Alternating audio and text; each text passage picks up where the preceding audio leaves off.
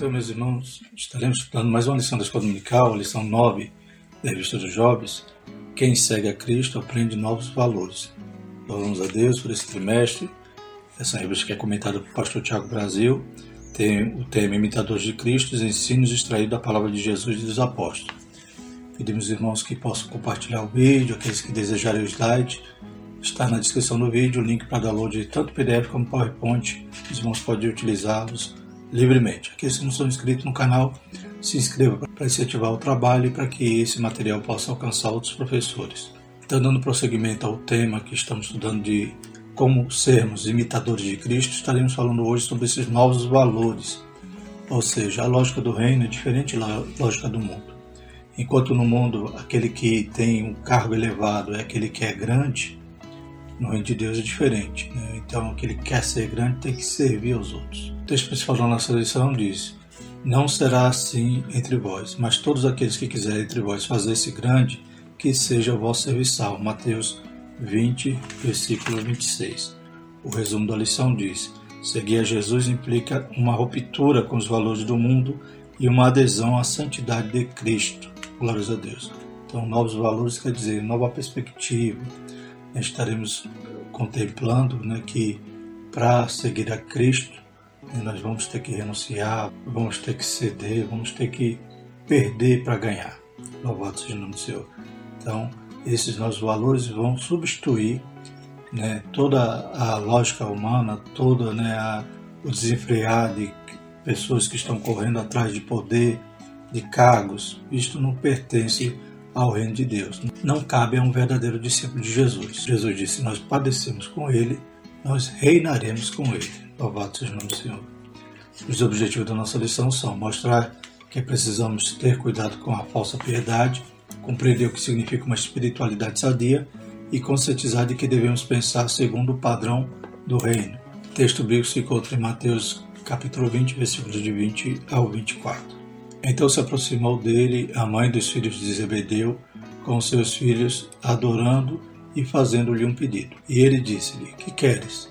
Ela respondeu: Dize que estes meus dois filhos se assentem um à tua direita e outro à tua esquerda no teu reino. Jesus, porém, respondeu: disse: Não sabeis o que pedis. Podeis vós beber o cálice? Jesus, porém, respondeu: disse: Não sabeis o que pedis.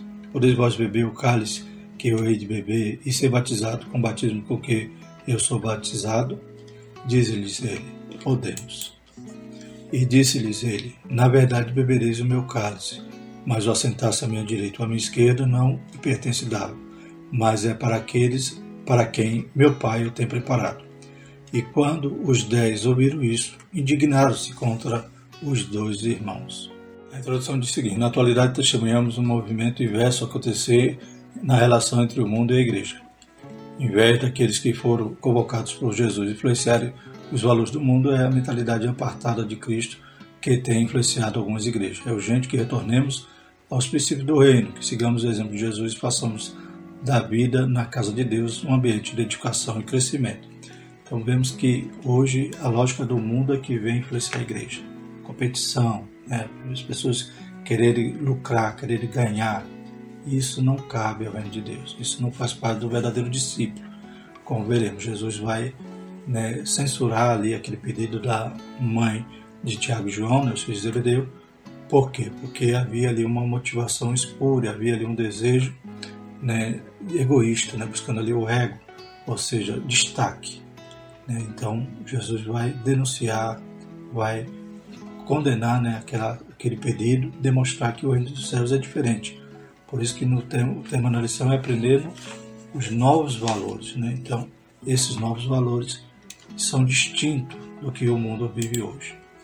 Primeiro tópico, cuidado com a falsa piedade.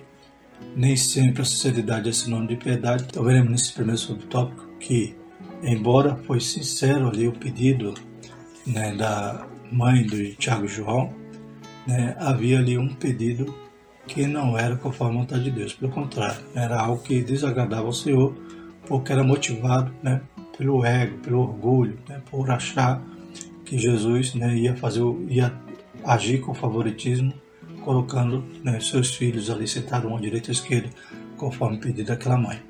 Então, imagina a cena, né? uma frase de idosa intercede para o futuro dos seus filhos. Pensando nesse tipo de contexto, podemos chegar à precipitada conclusão de que isso é um pedido tão viável quanto justo. Então, foi um pedido, foi uma intercessão, foi algo que aparentemente era nobre, mas não era nem viável nem justo. Contudo, Mateus 20, 28, somos apresentados a mais detalhes sobre o assunto que era mãe de Tiago e João, e pela conclusão da narrativa aprendemos que apesar da aparente honestidade do pedido, ele carregava a marca de uma sociedade pecaminosa. Né? Então era sincero, mas não era legítimo, não era um pedido né, santo, por, era um pedido contaminado pelo pecado. Por quê? Porque o mundo né, agia dessa forma. Talvez ela imaginava, né, do ponto de vista material, que Jesus, como sendo o Messias, ia instaurar um reino ali, terreno, seria como um segundo rei Davi. E ela desejava então aqueles cargos de destaque ali. Era uma intercessão sincera, feita por uma mãe pelos seus filhos ao Criador, mas mesmo assim não foi acolhida por Jesus. Não basta orar, é necessário falar com Deus da forma correta, pois infelizmente muitos pedem, mas não recebem porque pedem mal, para o gastar de ser vosso direito, conforme Tiago 4,3. Então não basta só orar, a gente tem que orar conforme a vontade de Deus. Deus ele supra as nossas necessidades e não as nossas vontades. Então, que nós venhamos a pedir e nos submeter à sua vontade, para compreender, para conhecer quão boa, perfeita e agradável é esta vontade. Segundo o subtópico, se existem orações e pedidos inadequados. Esse registro do Evangelho é um excelente exemplo para demonstrar como se pode fazer a coisa certa de modo errado, se devemos orar uns pelos outros, a intercessão por todas as pessoas é a maior ordenança bíblica, né? Tiago 5,16. Então ela estava fazendo uma coisa certa, intercedendo. Estava também fazendo uma coisa certa, né? Desejando o bem dos seus filhos. Mas estava fazendo uma coisa errada quando perde algo que era motivado ali pelo, pelo pecado, né? Pelo desejo carnal, pelo orgulho, pelo ego, né? Então não era isso que eles deveriam pedir. Todavia o motivo daquele pedido ao Senhor estava completamente inadequado e por isso o Senhor repreendeu imediatamente. Jesus, porém, respondendo, disse: Não sabeis o que pedis.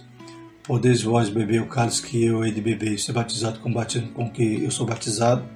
Então é interessante que nesse texto, né, lá em Marcos, né, o que antecede esse pedido é Jesus relatando que ia para Jerusalém, ia ser escarnecido, ia ser entregue na mão dos escribas fariseus, ia ser crucificado, ser morto e ressuscitar no terceiro dia. Porém, a gente não estava prestando atenção.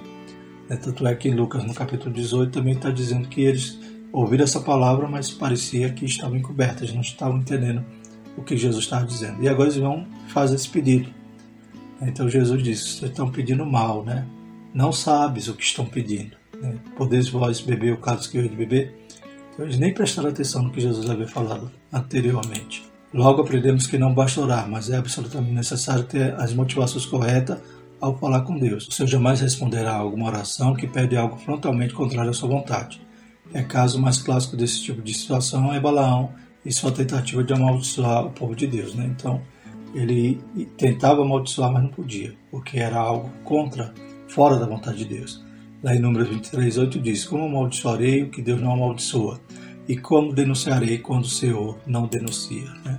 Glórias a Deus não existe favoritismo no reino, né? outro destaque que o autor nos traz. No reino de Deus não tem padrinhos, né? na terra tem. Né? Infelizmente, muitos estão galgando cargos, posições, às vezes por um apadrinhamento, mas isso é fora, isso é contrário né, à lógica e os valores do rei. Qual é o cerne do problema do pedido não atendido da mãe do filhos de Zebedeu?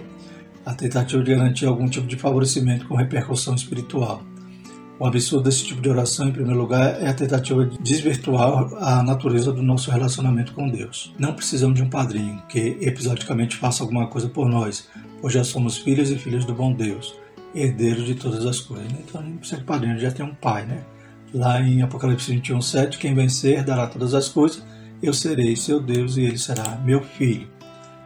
Jamais reduz o grandioso Deus, nem seu maravilhoso amor o Eterno faz ranking de amor entre seus filhos. Ele simplesmente ama e abençoa com imparcialidade e generosidade. Isso de Adão que insiste em divisões, rivalidade entre si, mas com relações de Deus não existe distinção alguma. Né? Então, Deus não faz acepção de pessoa, né? dia de Deus não há judeu, não há grego, não há servo, não há livre, não há macho nem fêmea. Todos Deus abençoa de forma amorosa, né? E de forma imparcial. Glórias a Deus. Deus já fez de nós o maior milagre sobre a face da terra. Ele já nos colocou no lugar de honra e salvação. Resta-nos agora adorá-lo para sempre. Né? Efésios 2,6 E nos ressuscitou juntamente com ele, nos fez assentar nos lugares celestiais em Cristo Jesus. Então, nós que estávamos mortos em nossas ofensas, agora o Senhor nos dá a graça, aleluia, Ele trata-nos com misericórdia e nos faz agora sentar nas regiões celestiais. Então, as coisas mais inefáveis, né, as coisas mais maravilhosas estão preparadas para nós. Não havia necessidade daquele pedido daquela mulher, né, e Marcos vai dizer que os próprios João e Tiago fizeram esse pedido diretamente a Jesus. Então não havia esse pedido nessa distinção diante de Deus. Né? E Jesus vai exortar, condenar e vai dizer que o grande no reino do céu não é aquele que tem um cargo grande, não é aquele que tem uma cadeira boa, não é uma cadeira elevada, mas sim aquele que serve ao outro. Buscando uma espiritualidade sadia, o segundo tópico.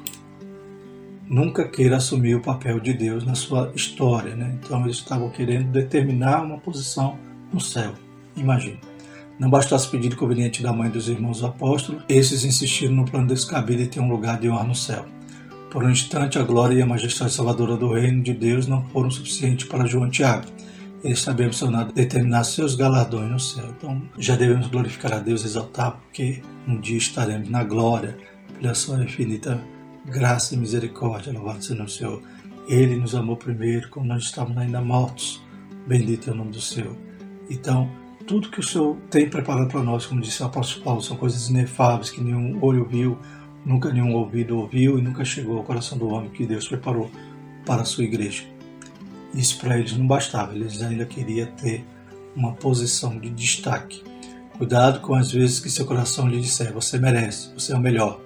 O pecado está perigosamente próximo de realizar graves estragos em sua vida. Os filhos de Zebedeu não queriam apenas o céu, já ambicionavam um lugar de destaque lá. E perceba, não era apenas um ingênuo pedido de quem desejava estar perto do Mestre né? Então não queriam ficar só perto. Ah, sentar perto de Jesus é bom, mas eles queriam um trono, né? Eles queriam serem, né, talvez ministros lá no céu, serem, terem posições ali, né, realmente de destaque. Isso não fazia parte, né, do caráter do reino dos céus. Pelo contrário, né? Quem quer ser grande, como Jesus vai dizer, né, tem que servir, tem que ser o menor dos servos. O céu, lugar de justiça e paz, jamais poderá ser dividido de acordo com certos critérios humanos. Já pensou, irmão, se lá no céu, ah, falando de tal é apóstolo, falando de tal né, é profeta, ele tem um lugar de destaque? Não. É, lá no céu, a gente, antes de chegarmos lá, ainda vamos passar no tribunal de Cristo para julgar a motivação das nossas obras, para ver se essas obras perseveram, né, se elas vão resistir, aleluia, aquele que tem os olhos como chama de fogo, que conhece o nosso coração e sabe qual foi o motivo de, das obras Talvez aqui na Terra tenhamos destaques e honras, mas lá no céu né, é coisa diferente. Lá a gente não tem como enganar a Deus. Aqui a gente engana os homens, mas no céu, aleluia, a nossa obra realmente será provada. Se depois da grave repreensão de Jesus e desse breve comentário explicativo, a postura daquela mãe e de seus filhos não lhe causa incômodo ou constrangimento algum, isso diz muito sobre o seu coração e sua espiritualidade. Então, o comentarista puxa a nossa orelha. Né? Se a gente acha que aquela mãe que Tiago e João não fizeram nada demais, a gente também está com a espiritualidade fragilizada. Que Deus tenha misericórdia e que nós percebamos né, que os valores que eles estavam ali baseando os seus pedidos eram um valor espúrio, um valor mundano. Segundo o subtópico, sintomas de uma fé decadente. Para que não reste qualquer dúvida sobre a inadequação do pedido da família de Zebedeu, basta que reflitamos sobre a reação dos demais apóstolos. Ela produziu uma enorme celeuma no meio apostólico, como poucas vezes se vê nos evangelhos. Então o autor aqui nos traz essa posição, essa visão, né, de que não só os dois erraram, mas até os apóstolos, quando ficam indignados, também talvez estavam nessa disputa. Não, você não. Quem tem que ser maior lá sou eu. Então algo que né, demonstra ali né, a, a, a, condição que eles ainda estavam aprendendo. Né, durante todos aqueles anos do ministério de Jesus havia ainda muitas mazelas no interior dos apóstolos que eles tinham que ir perdendo durante todo aquele tempo naquele momento, aquela escola que estava passando com Cristo, para depois eles serem igreja, serem testemunha de Jesus, serem revestidos de poder para fazer a obra como eles fizeram. Mas durante aqueles anos ainda faltava muita coisa. Tanto é que eles ouviam Jesus dizendo: Eu vou para Jerusalém, entregue, vou ser crucificado. E eles não prestavam atenção, ou não compreendiam o que Jesus estava dizendo. O pior dos apóstolos apareceu nesse momento, e esse problema não ocorre no início do ministério de Cristo, mas na etapa final, ou seja, já eram quase três anos caminhando com o Mestre. Mas mesmo assim, aquele grupo de homens ainda estava em processo de aprendizagem a respeito de uma vida cristã saudável. Nós também estamos. Estamos buscando a cada dia conhecer mais a Cristo. Temos muitos erros, muitas falhas, mas o Senhor é bom e a sua misericórdia dura para todos sempre. Né? Busquemos mais e mais o Senhor para sermos seus discípulos. Aleluia. Estejamos aos seus pés aprendendo, pois Ele é manso e humilde de coração. Os perigos da lógica do mundo, terceiro subtópico. Já pensou se muitos crentes quiserem ser zebedeus? O que será da igreja, né? Então, o céu ia ser só trono, né? Todo mundo sentado para governar, né? Então, que perigo, né? E a gente vai ver aqui que essa situação ocorre de forma material no seio da igreja. Felizmente, precisamos reconhecer que em alguns lugares isso já até pode estar acontecendo. São crentes carnais que querem os primeiros lugares e que alimentam seus egos de elogios públicos. Mateus 23, 26 e 7 diz: E ama os primeiros lugares nas ceias e as primeiras cadeiras nas sinagogas, e as saudações nas praças, e os ser chamados pelos homens Rabi, Rabi. Jesus exortou os escribas e fariseus há quase dois mil anos, porque eles viviam dessa forma. Precisamos ter cuidado, pois foi contra isso que Jesus se opôs de modo contundente. Não houve qualquer tipo de negociação com ele. O mestre desconsiderou completamente a petição e imediatamente lembrou seus amigos da qualidade de valores que eles deveriam buscar. Não pode ser diferente hoje. É tempo de aprender o que significa servir a Deus. Em Mateus 20, 25 e 28, lemos. Então Jesus, chamando para junto de si, disse: Bem sabeis que pelos príncipes dos gentios são estes dominados, e que os grandes exercem autoridade sobre eles. Então Jesus está demonstrando aqui que no mundo é assim. Quem é príncipe é aquele que manda. Não será assim entre vós, mas todo aquele que quiser entre vós fazer-se grande seja vosso serviçal. E qualquer que entre vós quiser ser o primeiro, seja vosso servo. Bem como o filho do homem não veio para ser servido, mas para servir e para dar sua vida em resgate de muitos.